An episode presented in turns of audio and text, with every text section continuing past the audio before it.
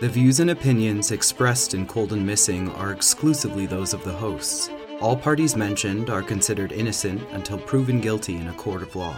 Cold and Missing also contains adult themes and languages. Listener discretion is advised. I'm your host, Allie McLaughlin Solkowski, And I'm your co host, Eli Solkowski, and this is Cold and Missing, where we cover cold cases. and missing person cases. Hello, everyone, and welcome back to Cold and Missing. I'm Allie, and just like the last few weeks, I will be bringing you the podcast solo. You may remember from our last episodes, but Eli's mother passed away recently, so he's just taking a little time to himself to grieve and to be where he's at, but he will be back soon and he will be welcomed back with open arms. I'm glad that he's taking care of himself, but I miss being creative with my husband and doing this podcast that we've built together. I did want to bring you a case, however, this week we are on missing, so I have an unresolved missing person case for you. So let's just get right into it, I think.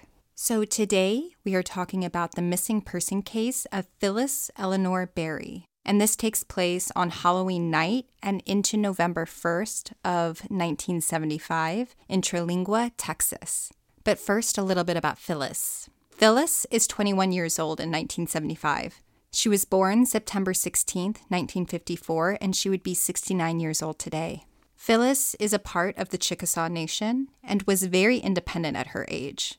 She had lived abroad in Germany for about a year in her late teens and early 20s.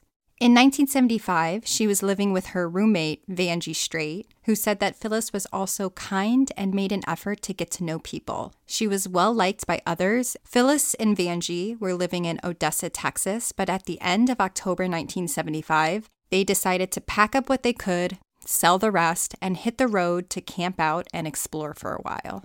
The first place they were headed was the ghost town of Terlingua, Texas, that sits on the Mexico border. This brings us into the timeline of events. On Saturday, October 31st, so Halloween of 1975, Phyllis, Vanjie, their friend Terry Robert Bailey, and Phyllis's puppy, a little Irish setter, all head to the World Championship Chili Cook-Off that's held in Terlingua, Texas. And just as a little aside, this chili cook-off is serious business. It had started in the 60s, but by 1975, around 10,000 people were attending the event. This is something that still happens to this day. To even be able to sign up for the chili cook off, you have to win other smaller chili cook offs. It's a huge deal for those who work the chili circuit. Essentially, 10,000 people descend on the ghost town of Terlingua, an old mining town with abandoned shafts all over the place, and the population goes from 75 to 10,000 for a week. There is lodging in the area. Terlingua is located outside of Big Bend National Park, so those visiting the park will stay at the lodges in town that provide jobs for those who live there year round.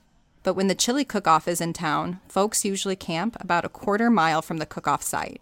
This still holds true in 2023. So Phyllis, Vanjie, Terry, and Phyllis's Irish setter puppy all packed up their camping gear into Phyllis's car and head off to the chili cook-off.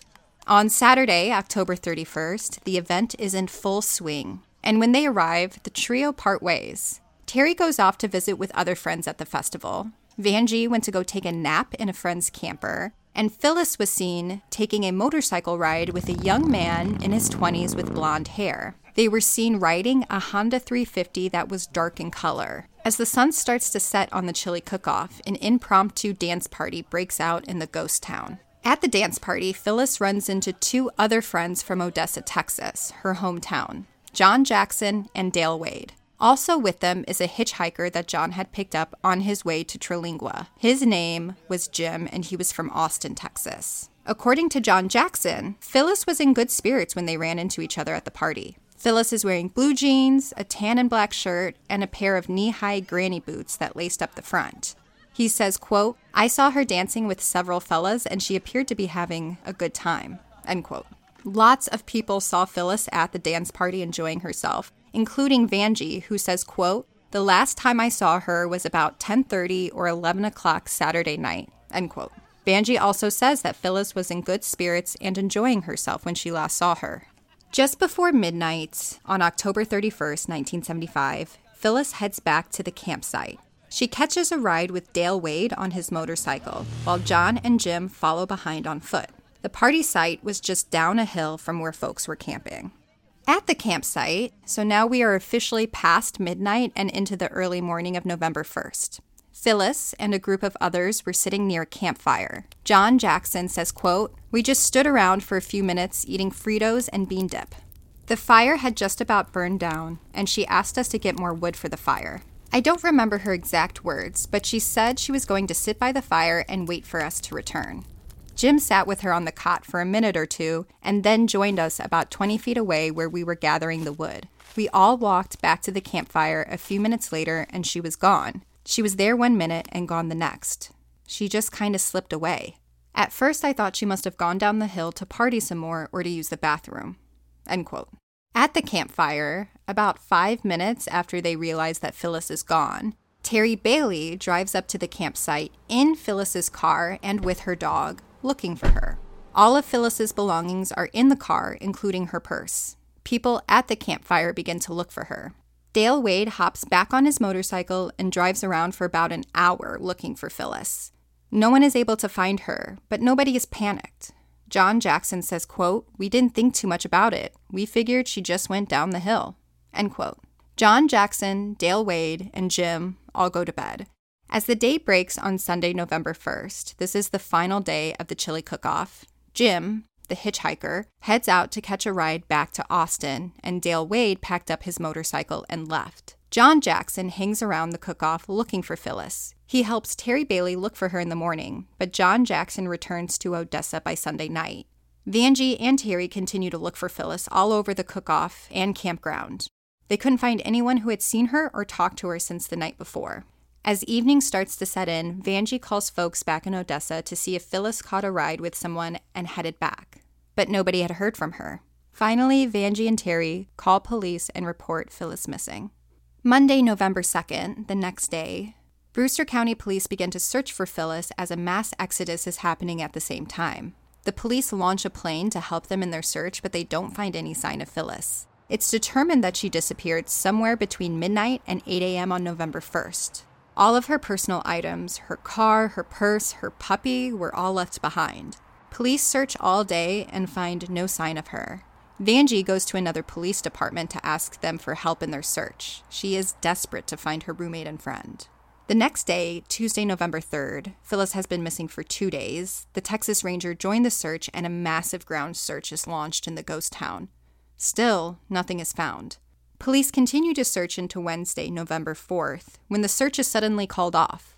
A report comes in that Phyllis had called police in Odessa to say that she was okay. This, however, will just turn out to be a rumor.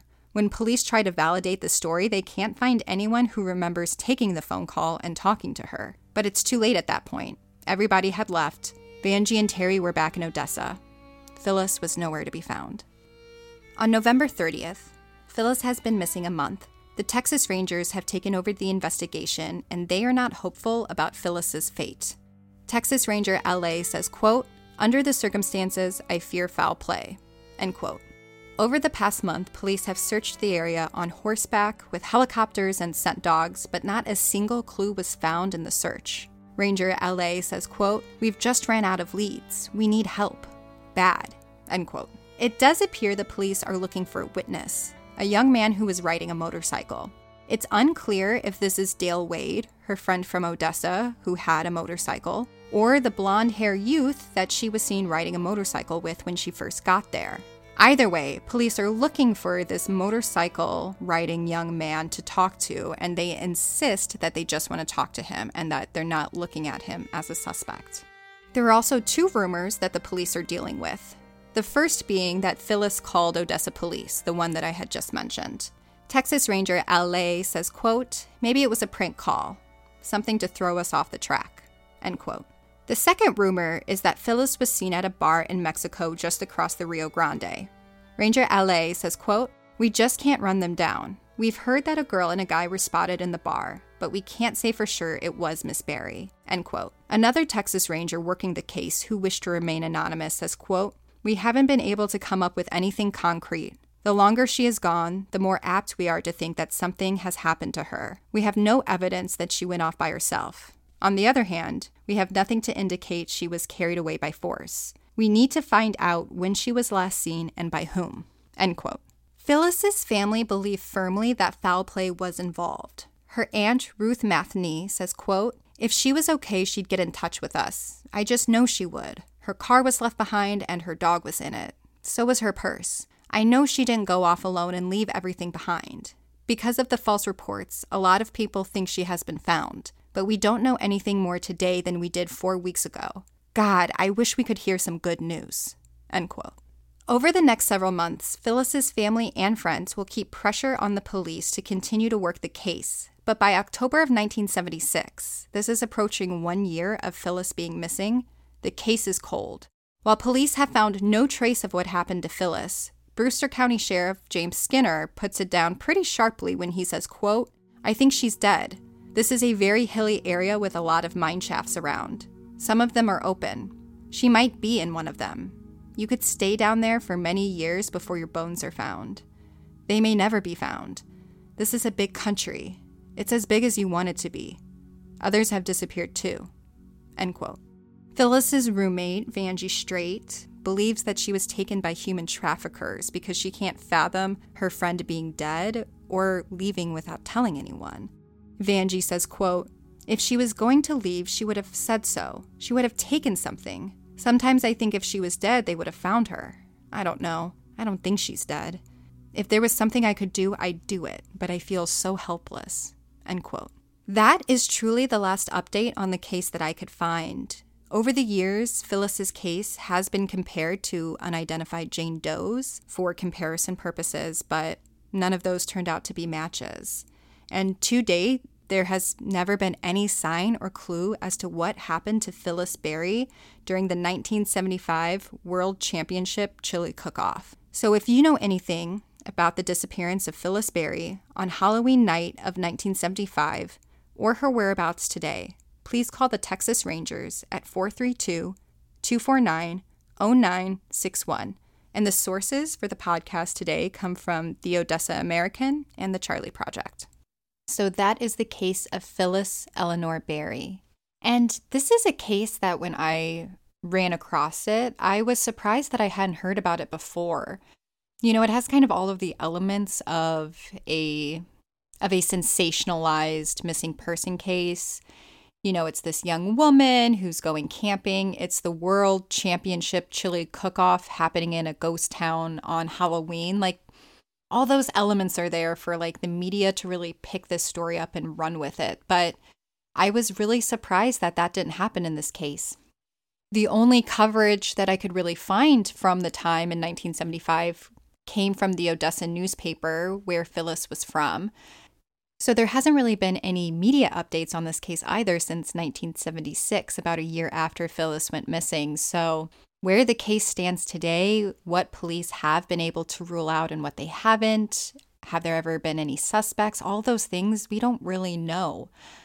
I would venture to guess that police don't know them either. Otherwise, we would have seen some updates over the years of, you know, police victories and bringing justice or closing a cold case or resolving a missing person case. So none of that has happened over the years. I do wish there was some more details or clarity around this witness that police were looking for at the end of November of 1975. So, just as a quick reminder, Phyllis had been missing for about a month at that time, and police wanted to find the person who was riding a motorcycle. And it's unclear if that's Dale Wade, who was her friend from Odessa, who she rode a motorcycle with. We know he took her back up to camp kind of after the dance party, but before the bonfire. Or if it was this other mystery person, this blonde young man that she was seen riding the Honda 350 before the dance party even started, kind of in the middle of the day. They were seen riding a motorcycle together. So it's unclear if it's either one of those people or if it's just a third person entirely. There does seem to be some rumors that she was seen on a motorcycle, but we know that she did ride one that evening. You know, she got on the back of Dale Wade's motorcycle. So I'm not sure if that is what people are referring to whenever they talk about her being on a motorcycle, or if she was seen again later that night, kind of after the bonfire.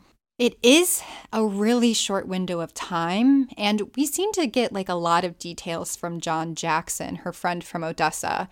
He tells us a lot about what was happening, kind of her last moments before she vanished. Police mentioned that they really wanted to know where she was last seen and by whom. But from this account in the newspapers, it seems like she was last seen, you know, next to this campfire. I keep calling it a bonfire, but it, it was it was more of a campfire from all reports. So she was seen next to this campfire, and Jim, the hitchhiker from Austin, sat with her for a couple minutes, and then Jim is said to have joined John Jackson, who was gathering wood for the bonfire campfire, excuse me, for the campfire. So it seems like the last person that was with her is this hitchhiker, but police never really mention him again or that they are looking to talk to him. So I'm not sure if they were able to track him down and interview him and eliminate him or what. But I have a lot of questions around the campfire. I would be really interested to know if there were any other witnesses outside of you know, John Jackson, Dale Wade, and Jim, like these three guys who are kind of giving each other the alibis for the evening. I would I would really want to know if anybody else saw her at the campfire that evening, saw her sitting by it, saw her sitting with these men, maybe she was talking to somebody else. I would just wonder if that has ever been verified because according to her roommate, Vanjie, the last time she saw her was at the dance party, not at not at the campfire. It was around 10:30 or 11. And then around midnight, they put Phyllis at the campfire. So, I would be interested to to know if anybody else saw her that evening to verify uh, these reports that she was at a campfire. In the years that follow, police seem to be, you know, pretty convinced that foul play was involved and I, you know, I don't think police are off there. You know, she's never popped up again in all of these years since. So she's just been missing for just under 50 years. You know, 2025 will be the 50th anniversary of her disappearance with no resolution in the case. And, you know, I, I think that police are correct in thinking that foul play was involved, but I can't believe that nothing has been done since then to help find her. You know, I couldn't find any details around big searches. It seems like they searched heavily for about a month, but there's no details around if they searched any of the mines. Terlingua is, you know, a ghost town. There's lots of abandoned mines in the area. Some of them are closed, some of them are not. So I would be curious if police did attempt to search any. I know it can be very dangerous and it kind of takes some specialized teams to do that, but I would be curious if that was even attempted or done over the years. In the future, I would be really excited to see a cold case detective assigned to Phyllis's case to see if there can be any resolution at all or any more information generated. Phyllis would be 69 years old today, so a lot of people who were around for that 1975 chili cook off could have either passed on already or maybe don't remember anymore. So every year that ticks by, you know, it's just more information that's getting lost forever that can never be recovered. So I I do hope that sooner rather than later they assign somebody to look at it again and to review it and to really dig in and try to see what happened here before the case just gets closed because it's been so long, you know? But again, if you know anything about the disappearance of Phyllis Berry on Halloween night of 1975, please call the Texas Rangers at 432 249 0961. And while I just have you for one more second, if you could please rate and review us in your podcast app, that would mean the absolute world to me and it helps others find these cases. So if you're passionate about true crime and cold cases being solved and missing people come home, by simply sharing this podcast with your friends and loved ones, rate and reviewing in Apple Podcasts. It helps others find these cases, helps others hear about these cases. If this was maybe the first time you've heard about this case, share it with somebody else, share it with another true crime fan in your life, and let's get these stories out there and let's get them the coverage that they deserve. This week, we'll be sharing pictures of Phyllis on our Instagram. So if you're not following us yet, please follow us at Cold and Missing. You can check out our website as well, that'll have pictures, and that's www.coldandmissing.com, where you can review us there. You can learn more about Eli and I. You can donate as well if you support the mission of this podcast through our Buy Us a Coffee campaign, and it's just money that goes directly back into the resources, the hosting, the funding of this podcast. But that's all I have. I'm Allie McLaughlin Silkowski. This is Cold and Missing. Have a great week and stay safe, y'all.